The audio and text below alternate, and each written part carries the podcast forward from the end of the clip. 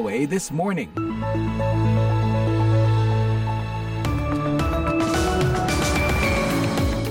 Halo pendengar, selamat pagi. Senang sekali ya, hari ini berlangsung Pesta Demokrasi Indonesia.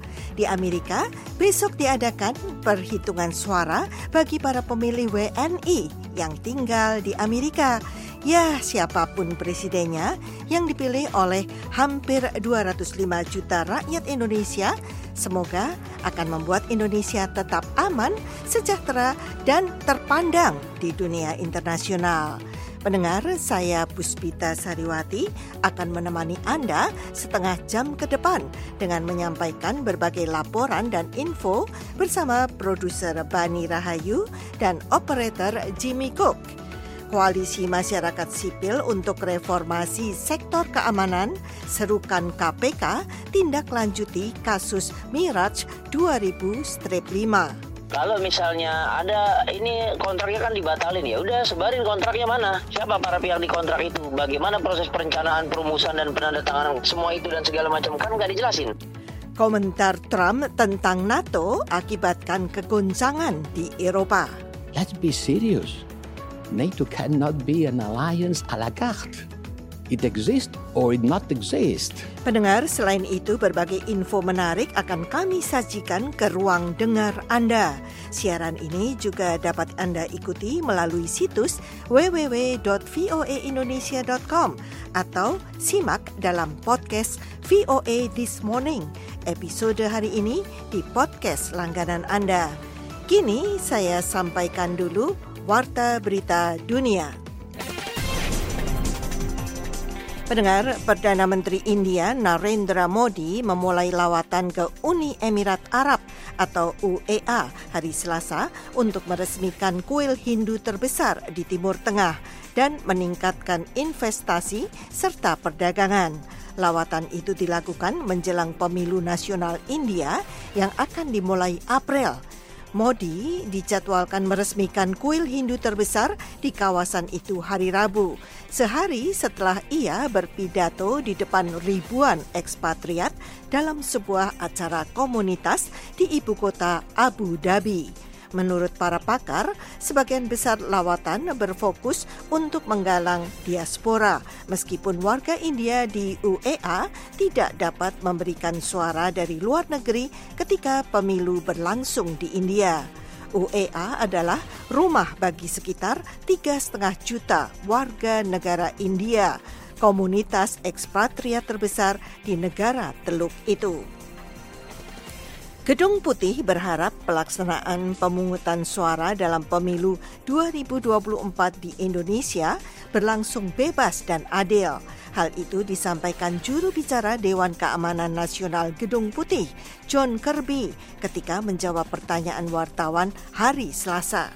And we, we want them to have a free and fair election, and we want the aspirations and the votes of the Indonesian people to matter. Um, Kami ingin mereka melangsungkan pemilu yang bebas dan adil. Kami ingin aspirasi dan suara masyarakat Indonesia menjadi penting, ujar Kirby. Lebih jauh, ia mengatakan demokrasi di Indonesia adalah demokrasi yang dinamis, sehingga pihaknya berharap dapat melihat warga datang ke TPS-TPS menentukan pilihan mereka dan membuat suara mereka didengar. Hampir 205 juta warga Indonesia akan memberikan suara mereka.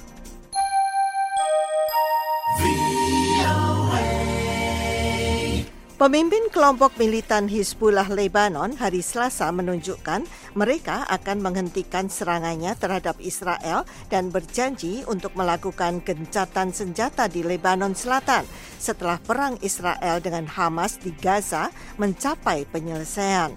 Namun Hasan Nasrallah mengatakan Hizbullah yang didukung Iran yang juga merupakan sekutu kelompok militan Palestina Hamas akan meneruskan serangannya jika Israel melanjutkan serangan lintas batas. هذه الجبهة سيقف إطلاق النار فيها فقط Jika Israel melihat tanggapan yang tepat dari kami, maka mereka berjanji 100 ribu atau 200 ribu orang Israel kembali ke Palestina Utara yang diduduki. Ucapan itu tampaknya merupakan tanggapan terhadap komentar Menteri Pertahanan Israel, Yoav Galant, yang mengatakan bahwa serangan terhadap kelompok militan itu akan berlanjut, bahkan dengan adanya gencatan senjata di Gaza. Nasrallah juga meminta penduduk di Lebanon Selatan untuk mematikan ponsel dan kamera mereka, memperingatkan bahwa mereka adalah sumber utama kegiatan pengumpulan intelijen Israel yang digunakan untuk menarget pejabat dan militan Hizbullah. Gedung Putih hari Selasa meminta anggota Kongres AS untuk segera menyetujui paket bantuan luar negeri bernilai 95 miliar dolar untuk Ukraina, Israel, dan Taiwan, meskipun ada tentangan di DPR yang dipimpin oleh Partai Republik.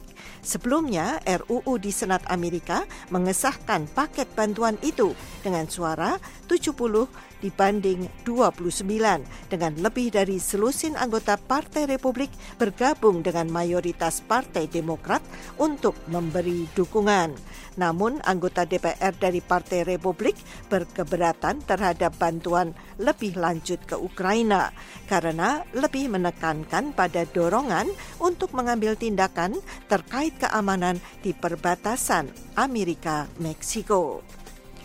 Kita ke Turki. Presiden Turki Recep Tayyip Erdogan dijadwalkan tiba di Kairo pada hari Rabu untuk bertemu Presiden Mesir Abdel Fattah el-Sisi.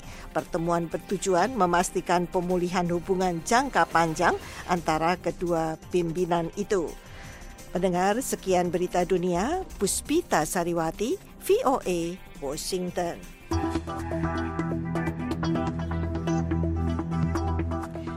Koalisi Masyarakat Sipil untuk Reformasi Sektor Keamanan melaporkan adanya dugaan korupsi pengadaan pesawat Mirage 2000-5 ke Komisi Pemberantasan Korupsi. Meskipun Kementerian Pertahanan sudah membantah dugaan itu, koalisi berharap KPK tetap menyelidiki hal itu. Selanjutnya, ikutilah laporan Fatia Wardah dari Jakarta. Bantahan Kementerian Pertahanan tentang tudingan adanya suap dalam pembelian pesawat tempur Mirage 2000 strip 5 tidak mengurungkan langkah 30-an LSM yang tergabung dalam koalisi masyarakat sipil untuk reformasi sektor keamanan untuk melaporkan kasus tersebut ke Komisi Pemberantasan Korupsi atau KPK pada hari Selasa. Koalisi Masyarakat Sipil untuk Reformasi Sektor Keamanan itu terdiri dari Perhimpunan Bantuan Hukum dan HAM Indonesia atau PBHI, Imparsial, ICW, Transparansi Internasional Indonesia, Sentra Inisiatif Elsam, Walhi, Setara Institut, HRWG, Lingkar Madani, dan Kontras. Ketua PBHI Julius Ibrani menjelaskan alasan mengapa koalisi itu tetap melaporkan dugaan korupsi pembelian pesawat tempur bekas yang melibatkan Menteri Pertahanan Prabowo Subianto ke KPK. Yang menjadi dasar laporan itu karena penjelasan dari Kemenhan itu tanpa disertai bukti, data, dokumentasi apa pun. Jadi kami tidak bisa percaya itu. Kalau misalnya ada ini kontraknya kan dibatalin ya, udah sebarin kontraknya mana? Siapa para pihak di kontrak itu? Bagaimana proses perencanaan, perumusan dan penandatanganan semua itu dan segala macam kan nggak dijelasin. Datanya juga nggak dibuka.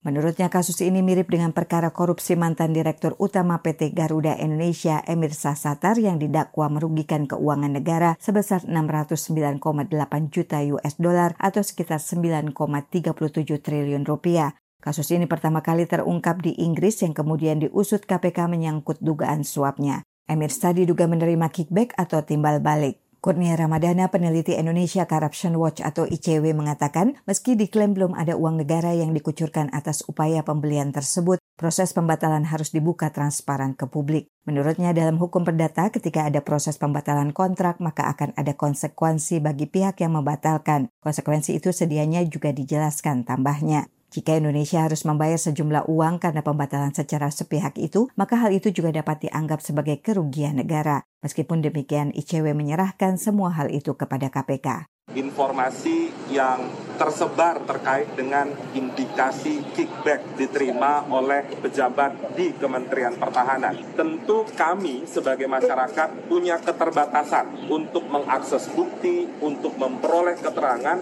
untuk melakukan tindakan penegakan hukum. Atas keterbatasan itulah langkah kami tergerak ke KPK dengan harapan agar dapat ditindaklanjuti. Koalisi menilai ada sejumlah masalah dalam proses pengadaan pesawat Mirage 2000 Strip 5 dan patut untuk ditelusuri lebih lanjut oleh KPK. Juru bicara Komisi Pemberantasan Korupsi Ali Fikri mengatakan pihaknya belum bisa memberikan komentar lebih lanjut soal pengaduan yang dilakukan koalisi masyarakat sipil untuk reformasi sektor keamanan tersebut karena pengaduan itu baru akan diverifikasi oleh tim terkait di lembaga anti rasuah. Dari Jakarta, Fatia Wardah melaporkan untuk VOA Washington.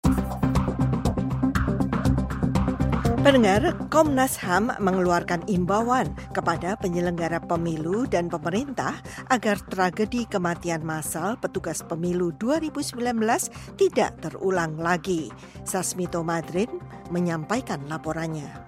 Hasil kajian Komnas HAM menemukan bahwa lingkungan TPS yang tidak sehat merupakan salah satu faktor yang berkontribusi atas tragedi kematian massal petugas pemilu 2019 yang lalu. Karena itu, Wakil Ketua Komnas HAM Pramono Ubed Tantowi mengatakan, lembaganya telah menyampaikan beberapa catatan agar lingkungan TPS lebih sehat dan kondusif bagi para petugas pemilu.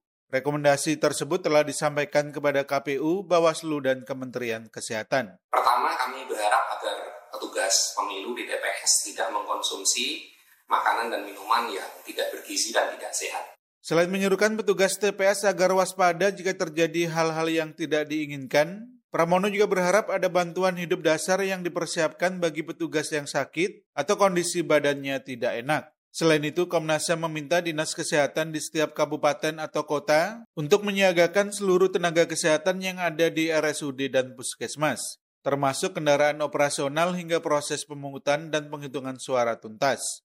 VOA sudah menghubungi sejumlah komisioner KPU terkait hal ini. Namun hingga berita ini diturunkan belum ada tanggapan dari komisioner KPU.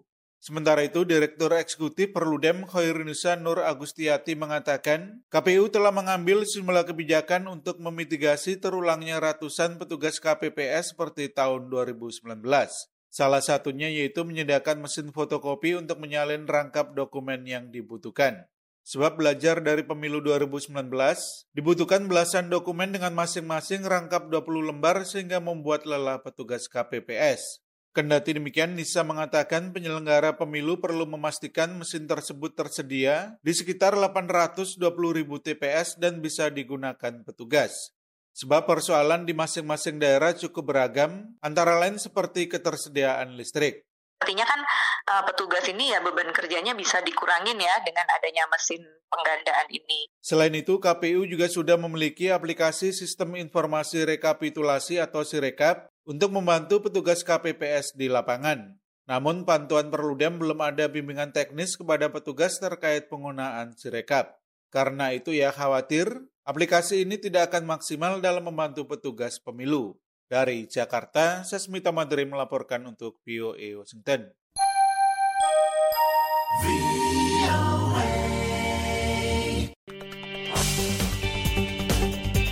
Kegoncangan melanda ibu kota-ibu kota di Eropa dan sebuah kecaman keras menyusul akibat komentar terbaru mantan Presiden Donald Trump tentang tekad AS pada persekutuan itu. Trump mengatakan jika ia kembali ke Gedung Putih, ia akan mengundang Rusia untuk menyerang sekutu-sekutu Amerika yang ia gambarkan sebagai sekutu yang tidak memenuhi kewajiban mereka. One of the presidents of a Salah satu presiden negara besar berdiri lalu bertanya, "Jika kami tidak membayar dan kami diserang Rusia, apakah Anda akan melindungi kami?" Saya jawab, "Anda tidak membayar, Anda bermasalah." Dia lalu membalas, "Ya, katakanlah hal itu terjadi." Saya lalu menjawabnya lagi, "Tidak, saya tidak akan melindungi Anda. Bahkan saya akan mendorong mereka untuk melakukan apa pun yang mereka inginkan. Anda harus membayar, Anda harus bayar tagihan Anda." Cuplikan pidato Trump yang disampaikan saat berkampanye di Conway, South Carolina hari Sabtu pekan lalu ini bukanlah pidato yang telah disiapkan sebelumnya. Bakal calon presiden dari Partai Republik Amerika Serikat, Donald Trump, mengubahnya untuk menyampaikan pandangannya bahwa negara-negara Eropa mengambil keuntungan dari Amerika dan berlaku tidak adil dalam pembagian iuran dana keamanan. Kedekatan Trump dengan Presiden Rusia Vladimir Putin serta ketidakpercayaan terhadap NATO bukanlah hal baru. Tetapi komentar mendorong Moskow untuk menyerang sekutu NATO ini memicu reaksi yang lebih besar dari biasanya di Eropa. Sekretaris Jenderal NATO Jens Stoltenberg melalui pernyataan tertulisnya menyatakan, setiap kesan bahwa sekutu tidak akan melindungi satu sama lain merusak semua keamanan kita, termasuk keamanan Amerika Serikat, serta membuat tentara Amerika dan Eropa berada dalam resiko yang lebih besar. Kepala Kebijakan Luar Negeri Uni Eropa, Joseph Borrell, menegaskan apa yang disampaikan Stoltenberg itu. Let's be serious.